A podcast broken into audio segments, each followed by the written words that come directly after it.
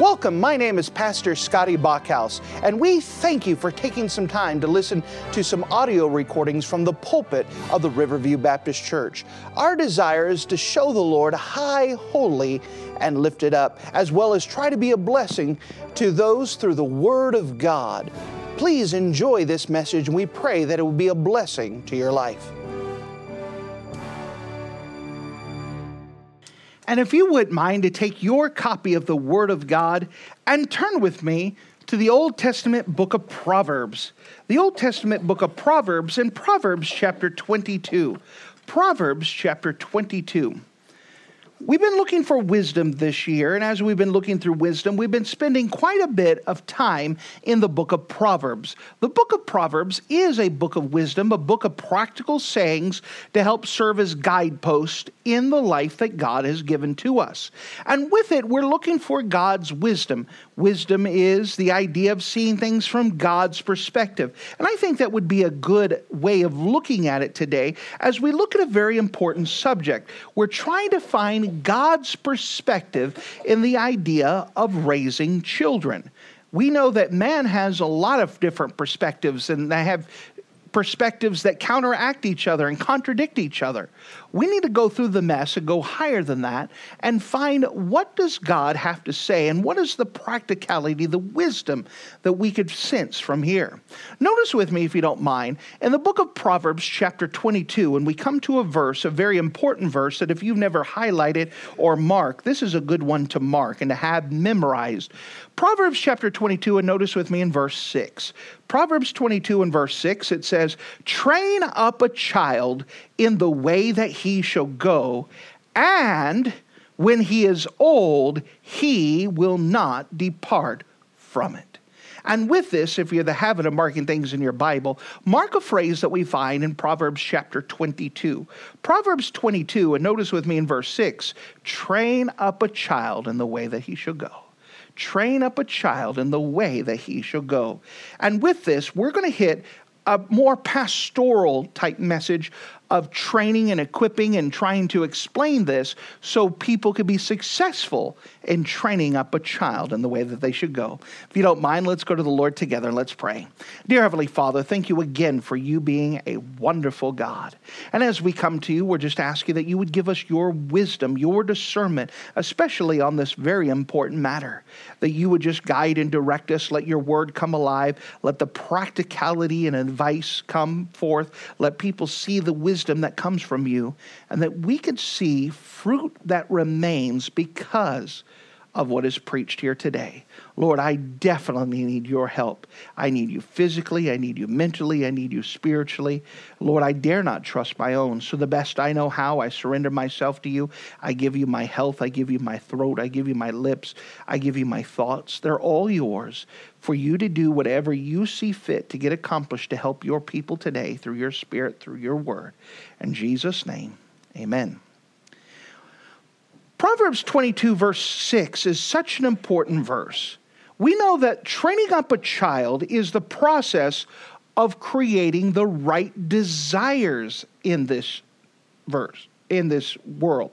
Some people misunderstand this verse. Some people think that this verse teaches that if we put everything that we should inside of a kid, we give them the right education, we drag them to church, drag them to Sunday school, that what this verse says in their mind is that they're going to hit 18 and they're going to rebel against everything that has ever been taught. 21, they're going to say, "I hate you and I hate your church and I don't want anything part of it." When they hit their 30s, they start to realize that maybe they were different. By the time they hit their 40s, they might start coming back to church. And by the time they're 50s, they might actually read their Bible.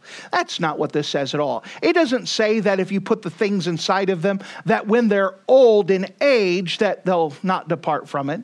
What this is saying is that if you train up a child in the way that they shall go, that when they are 13 years old, they will not depart from it. If you train up a child in the way that they shall go, when they're 18 years old, they will not depart from it. When they're 21 years old, when they're 30 years old, when they're 50 years old, they will not depart from it.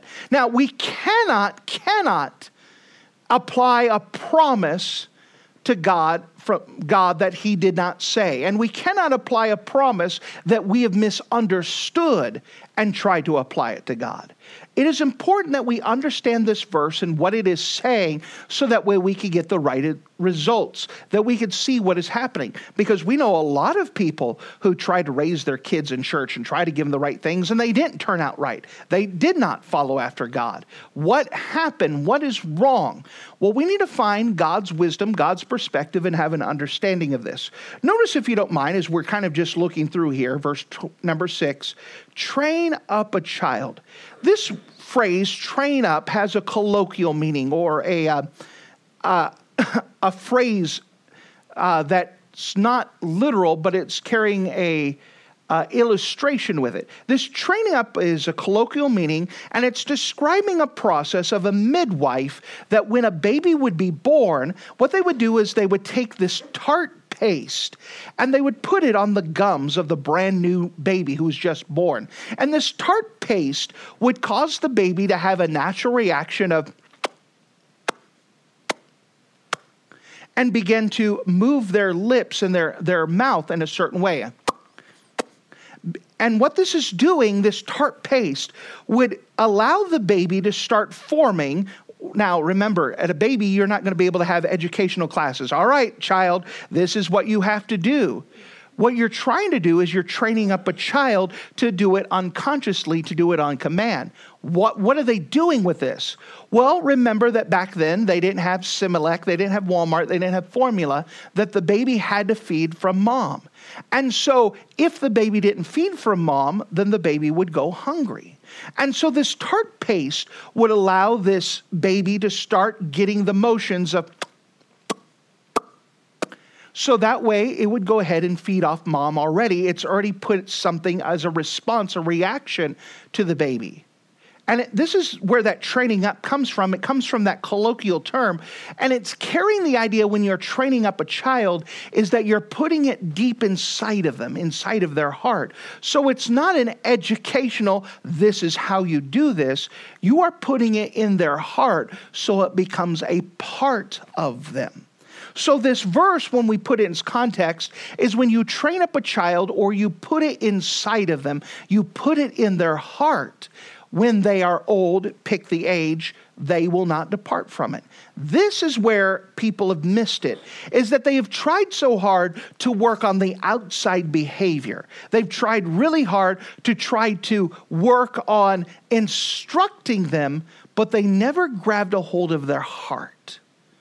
And because the heart was never touched, never grabbed a hold of, they departed from all the other teachings they were taught. This has to have its proper context, that we're talking about training up a child. We're talking about putting those same things in their heart. For a child to have the correct desires placed inside of them. Now, a child may not understand or realize what mom or dad is doing, but in doing this, the mother and father are training a child to have the right response and the right desires from the very beginning. So they are doing things outside of normal instruction to put these things in their heart. So this verse is saying that if we implant the right desire in a child, when they grow up, they're not going to turn to something else.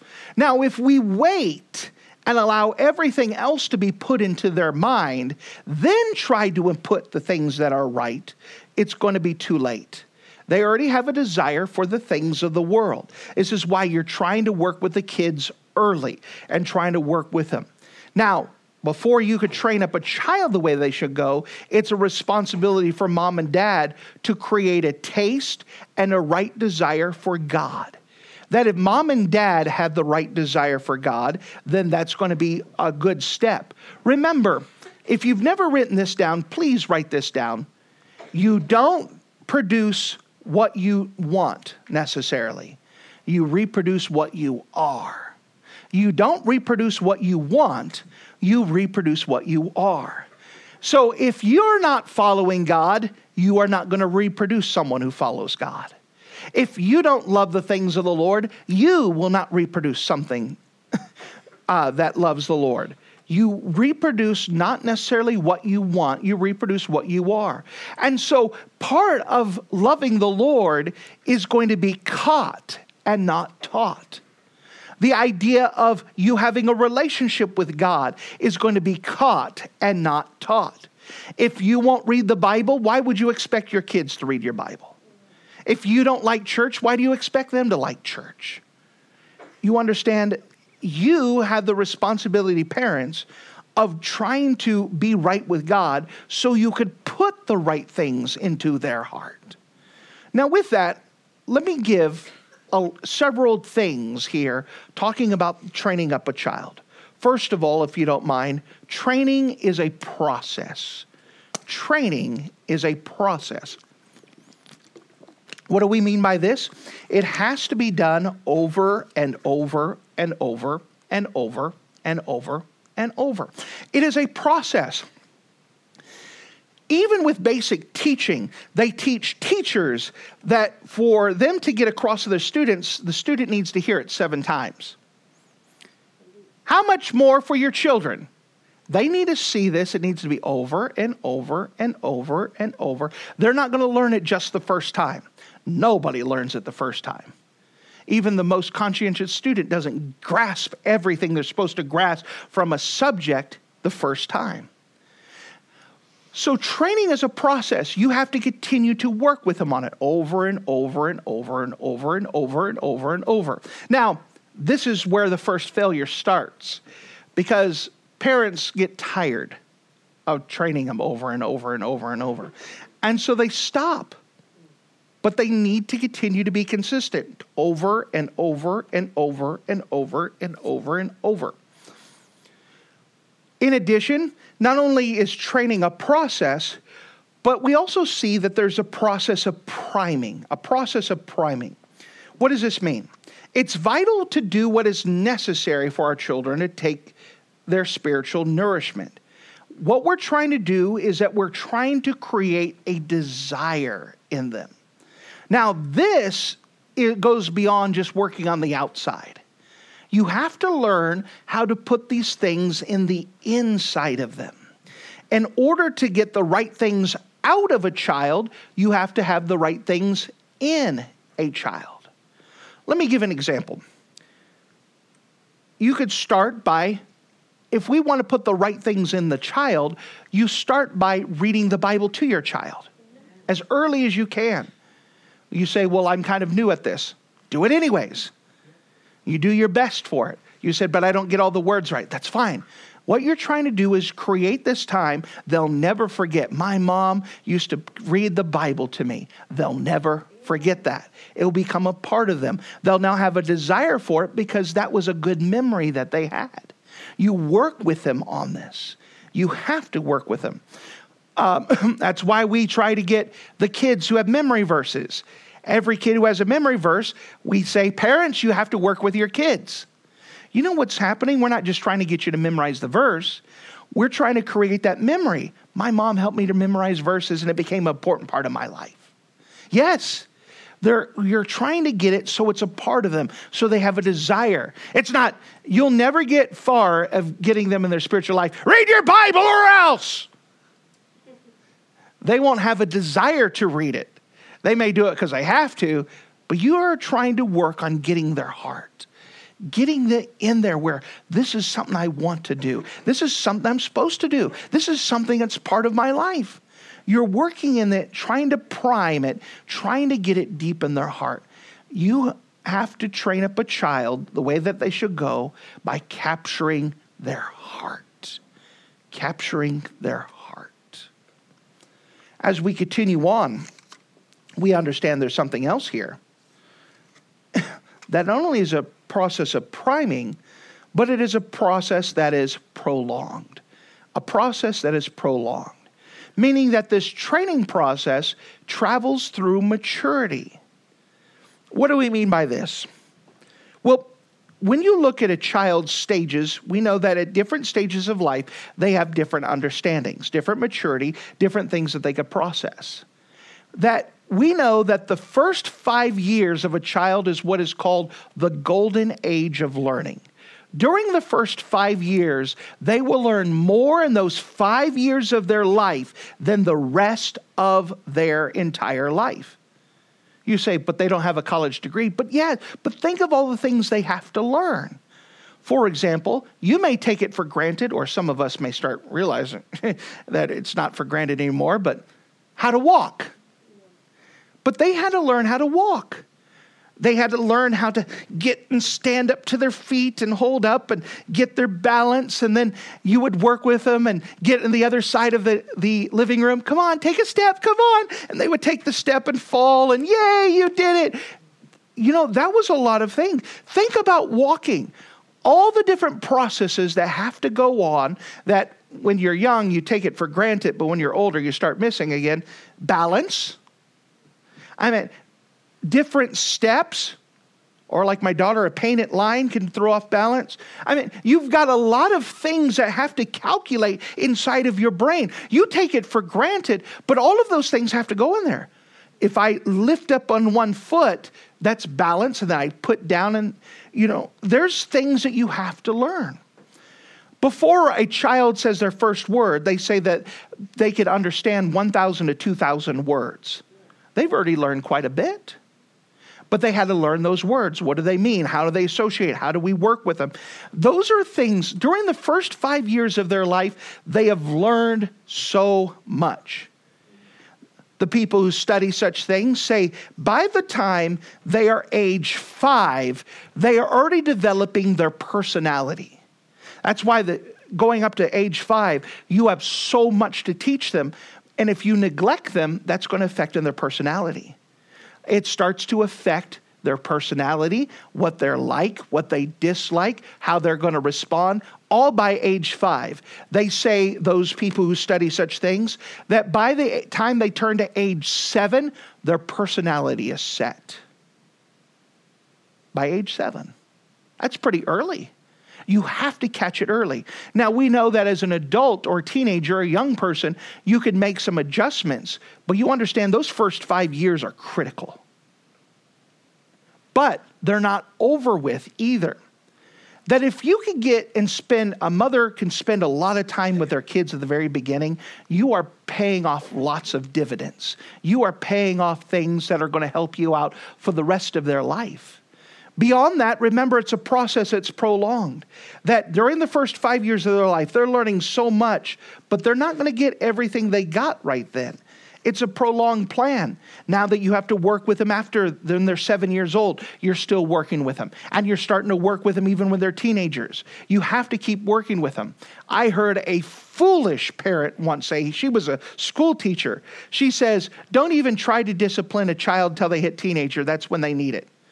Oh no, by the time they're a teenager, it's way too late. You need to start working on them young when they're malleable. You're trying to train them and put them in there. You want to try to get them all throughout this whole process of working with them and putting it in their heart. Remember, this training as it's prolonged, you are continuing to influence them and working with them, and you want to keep that influence. Remember, such things as always answer their questions, but they're bothering me with their questions. Why is water wet? Why is the sky blue? Answer them anyways, because if you keep putting them off and say, don't ask me later, and put them off, they will go get their answers from someone that you don't want them to get answers from.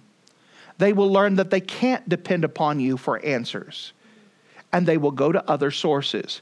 Listen, you do not want a 7-year-old to go to his classmate to go ask about things of life. And you do not want a teenager to go to his friends to go find out things about life. You want them to learn to stay with you. But you have to have this process of that they're always welcome. If you want to try to make it so that you're never too busy for them. Again, you want to make it so they could talk to you at any time. Whether they're a little kid or whether they're an older kid, you want to have that relationship where they trust you. For example, when they start to turn into older teenagers and they're starting to think about who they're going to marry, they should be willing to go to mom and dad at the very beginning and say, is this a good person for me to marry? Why? Because people can be twiddle-pated. That's a Disney term. They could be at the place where they're so lovesick that they don't see the flaws. Listen, there's not a single perfect person out there. And as much as that guy may be great as daddy, I will never fall in love with him.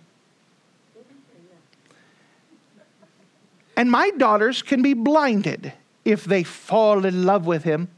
They should be able to go to dad and say, Dad, do you see something in him that I don't see? Is there something that I need to be warned about? We should have that type of relationship that they come to me, not me go to them and say, you have a bad boyfriend. No, I love him anyways. Right? That's what every romantic story movies out there is about. No. We should have such a relationship that if I see something wrong with him, she'd be saying, you know what? This is not the right guy for me. And I'm protecting her. Does it make sense? This is a process that we've developed over the years. I can't expect to have that type of relationship with her when she moves out of the house after I've neglected her for 18, 20 years. This is a process that you're always working on, bringing them close, learning to ask questions, talking, being willing to allow them to talk about difficult subjects, hard to talk about subjects, birds and the bees, all this stuff. Answer their questions. Let them realize they can always come to you and that you'll give them an honest answer. By the way, since we're at the Christmas season, let me kick this. Be careful about lying to your kids about holiday stuff, because if they realize that you lied to them about this, they'll have a hard time trusting you in other matters as well. You said, but it's a little thing. But to them, it's a big deal. Don't lie to them about fairy tale creatures, holiday creatures. That will hurt your relationship with them so much. Don't lie to them. Be honest with them. If you don't know an answer, I don't know is a good answer, but it should be followed up with, let's go find the answer. Let them realize this is a prolonged thing you're working with them. Let them realize they can always come to you for questions. This is that part of that training, part of that working with them, part of them learning how to work with you, learning to trust you. It is a prolonged process. It doesn't stop until they leave your house, but then hopefully you have enough influence that they're still willing to say, I need to call dad, I need some advice. I need to call mom. I need some advice. That you've developed this relationship and that they're willing to use you as wise counsel. But it is a process that you're working with, and you're trying to the entire time not just work on the outside, but to capture their heart. You have to work on keeping their heart captured, because once their heart goes away, it is going to be very hard to impossible for you to ever get their heart back. You have to work on this process and work with them now. In this, we know that this process is personalized. This process is personalized. What do we mean by this? Children are different. One size does not fit all. Just like we don't teach just one subject matter or curriculum, we have to teach children differently and get them different things.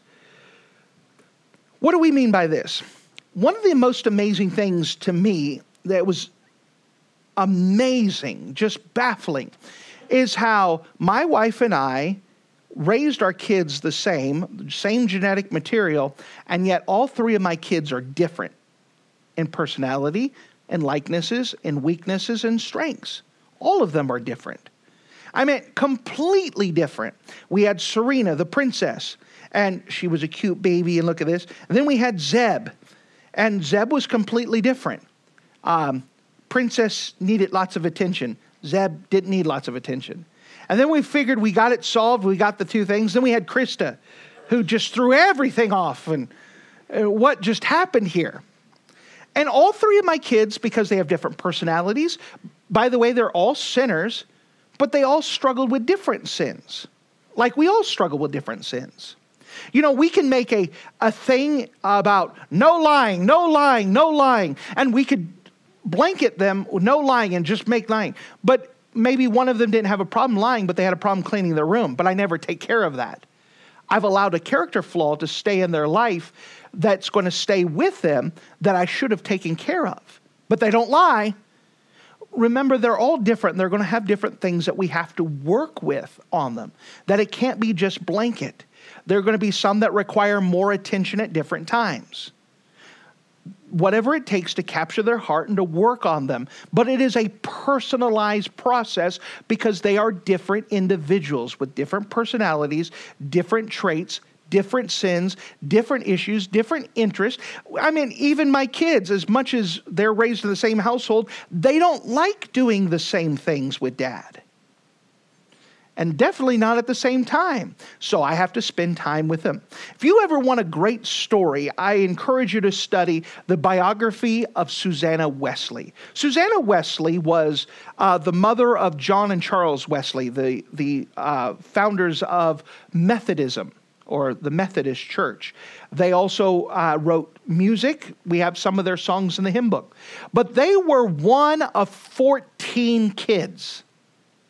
How would you like to have 14 kids running in your house?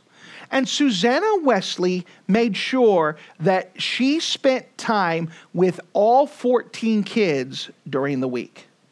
All 14 had a special time where it was just her and them during the week. She set that up. That's a busy mom, isn't it? To spend that time with them, to make sure that they were invested, that nothing was missed. You have to spend that time with them. They say today that the average father spends 4 minutes of face-to-face time with their kids, if that much. 4 minutes a day. How much influence can you have with someone if only you had was 4 minutes a day? You understand, this is why we're bringing our attention, because someone can say, well, I'm doing a good job. But if you're not spending time with the kid, how are you influencing them? You know, how many shows, movies, people that we have that say, well, my dad never played catch with me. Why is that a big deal? It's spending time with them, doing something they like to do. You have to do that. If they like to play checkers and you don't like to play checkers, you play checkers.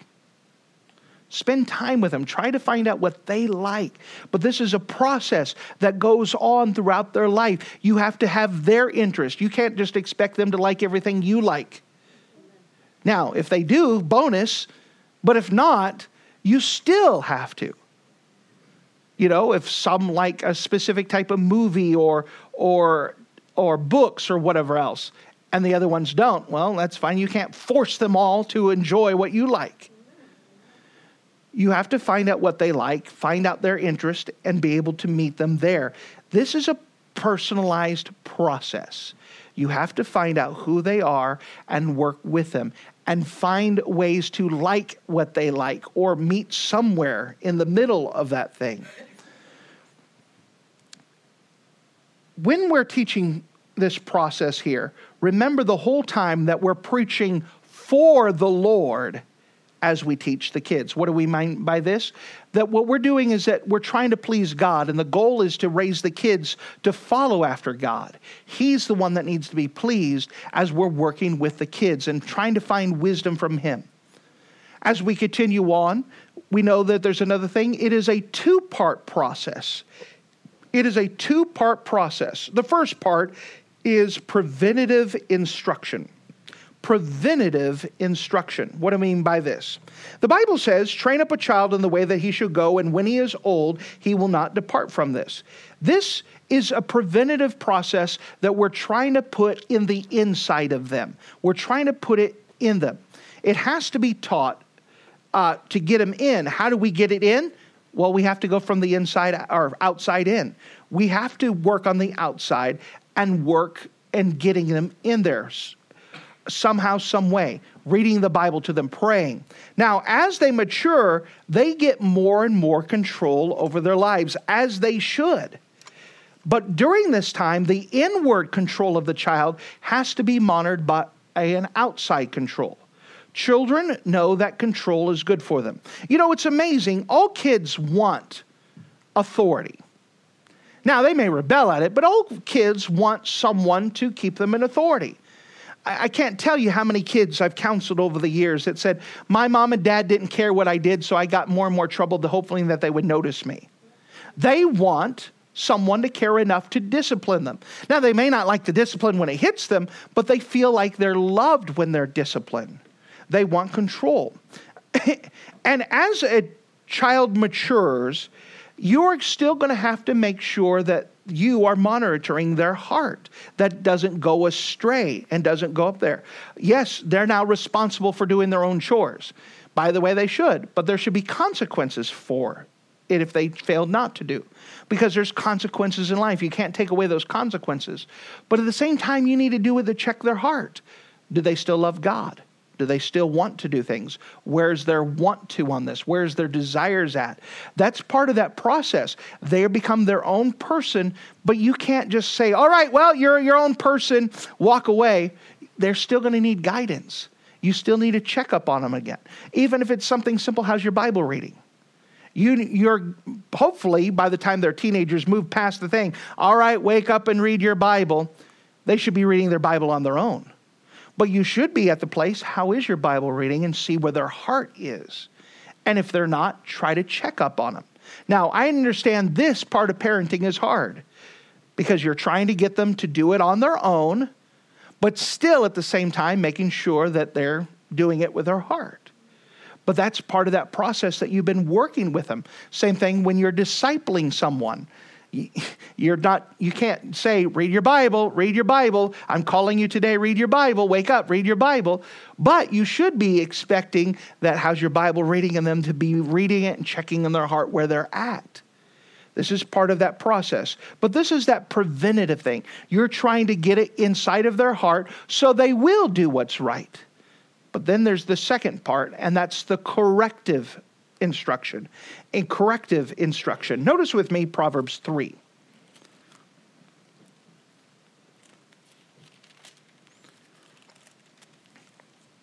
Again, we're covering this lecture dealing with training up a child. And we want our kids to be raised up.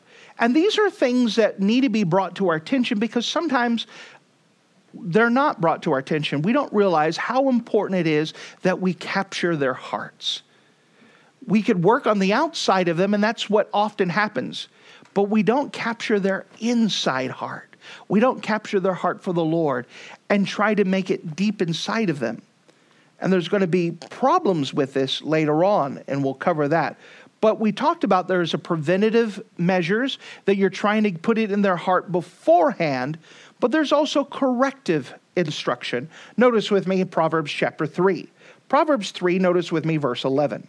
Proverbs 3 and verse 11. My son, despise not the chastening of the Lord, neither be weary of his correction. For whom the Lord loveth, he correcteth, even as a father the son in whom he delighteth.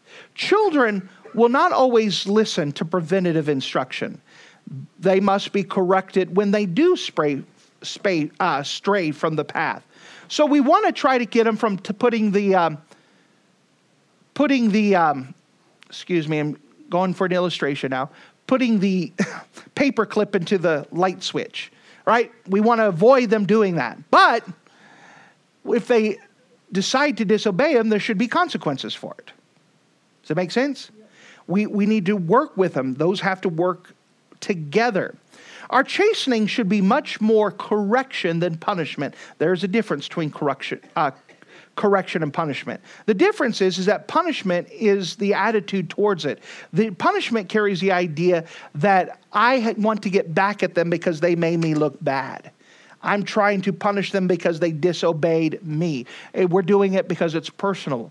The idea of correction is that we're doing it for them to keep them from doing that behavior again, that I should be out of the equation. It should be about them. We're trying to bring them to the place where they're more accountable to God, but they have to have consequences. The Bible very clearly talks about here, whom the Lord loveth, he corrected. And even as a father, the son, whom he delighteth. You understand that the reason why God corrects us is because he loves us. And if we didn't love us, then he wouldn't correct us. And then it says it to a father. Any parent who refuses to discipline their kid doesn't love their kid, according to the Bible. You said, that's hard. I know. But we have to. If we love them, we don't want them to grow up being horrible people. We need to correct their behavior now. Because we love them, because we want the best for them, because we want them to be the best in their life, we correct their behavior now. Now we also see, as we continue on, the process of complementary principles. Let's go through a bunch of principles here that complement each other. First of all, rules without relationship lead to rebellion. Rules without relationship build rebellion. So often we focus on the person's behavior rather than focusing on how they believe. That why should they do right? Because I said so. All right, well, is there something else? We should be able to do this to be able to say, to please the Lord. Trying to bring them to their own accountability to God. If they understand that God's watching what they do, it should change how they respond, how they react. We should take us out of the equation as much as possible and bring them to their own accountability to God. Do you think this is the right thing to do? Why did you think that was the right thing to do? So, you know, having a sibling smack the other one, blam! I'm in a good running start where they're running across the room and just smack them. All right, did you think what you did was right? Yeah? Why did you think that was right? You know, now you're starting to get into their behavior, belief a little bit. What crossed your mind?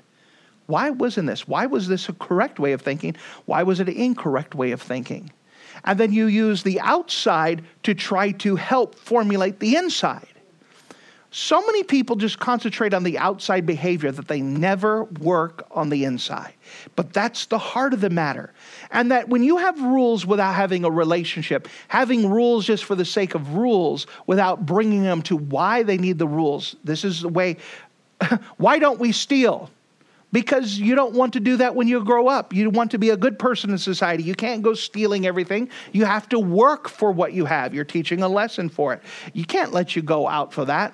Well, just because I said so, or not getting them to the understanding that they shouldn't do it because it's not right, it's just going to lead to rebellion. Rules without a relationship lead to rebellion.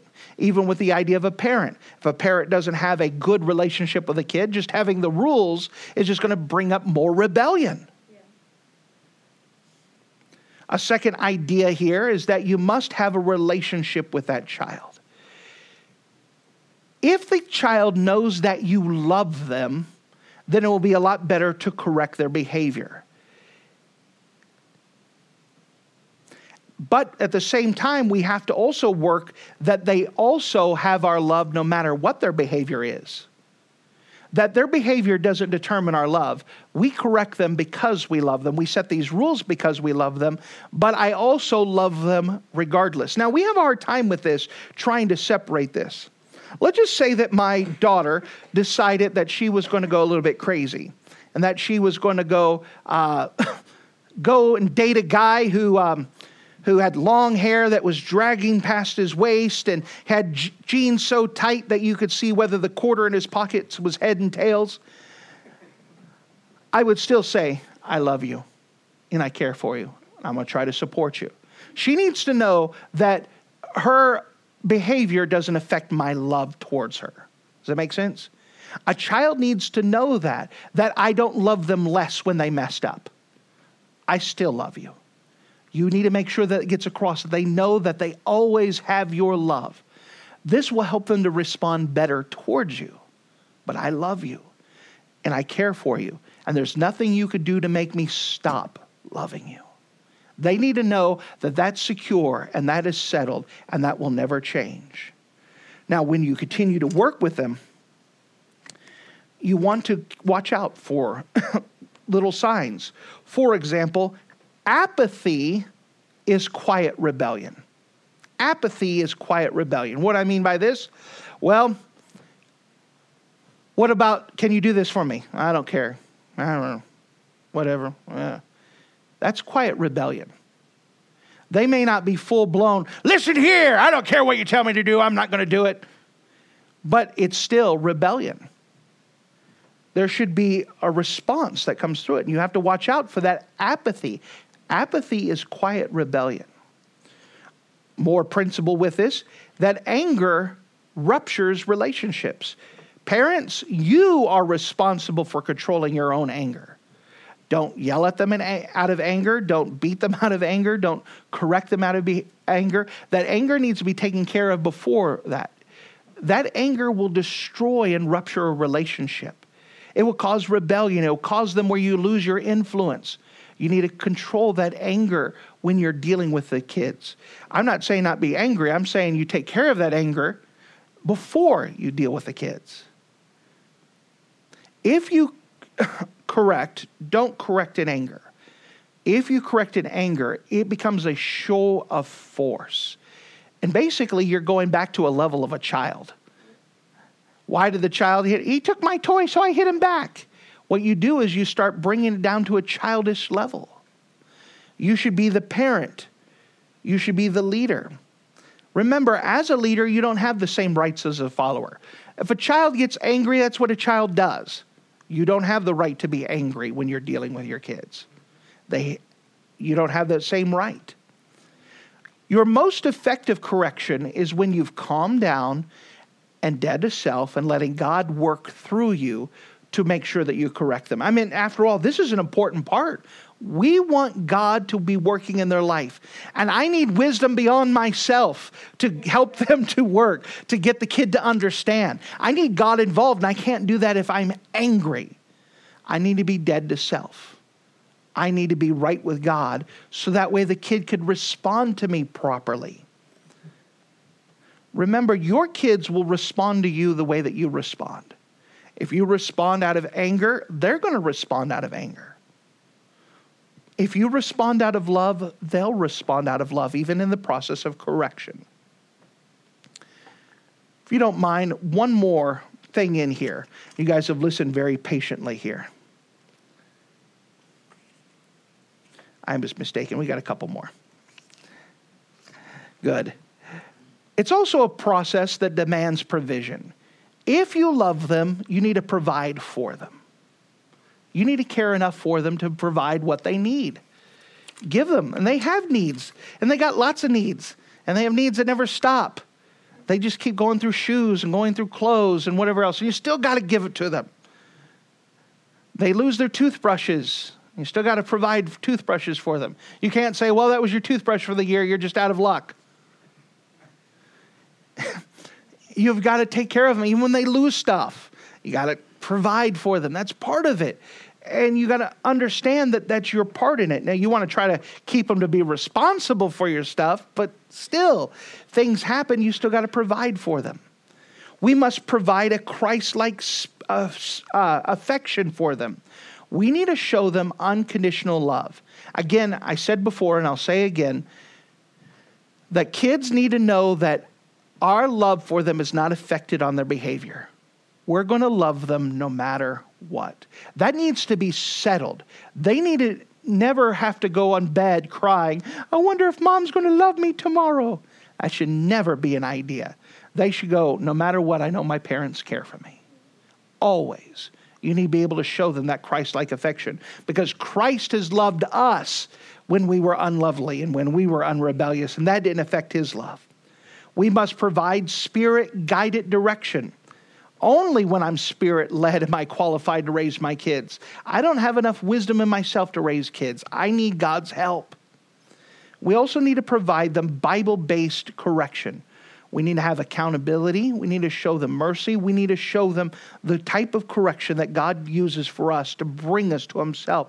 Do it the Bible way.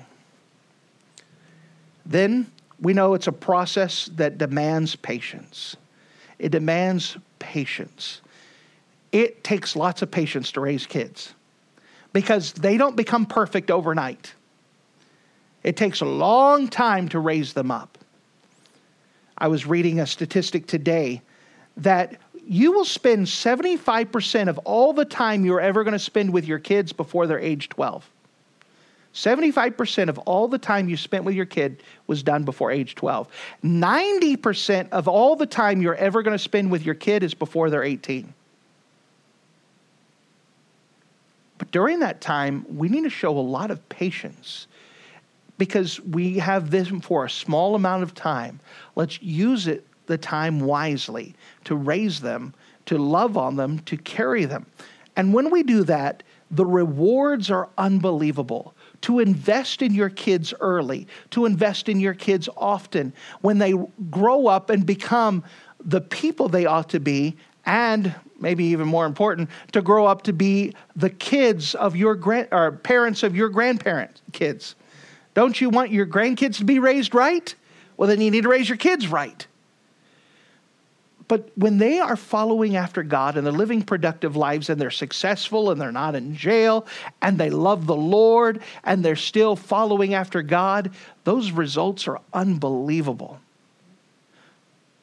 From time to time, people will ask me, well, how old are your kids? And I'll say 19, 18, and 17, getting close to the other ones. And they go, oh, man, I'm so sorry. Why are you sorry? I'm enjoying my kids now more than I've ever enjoyed them before. They're fun.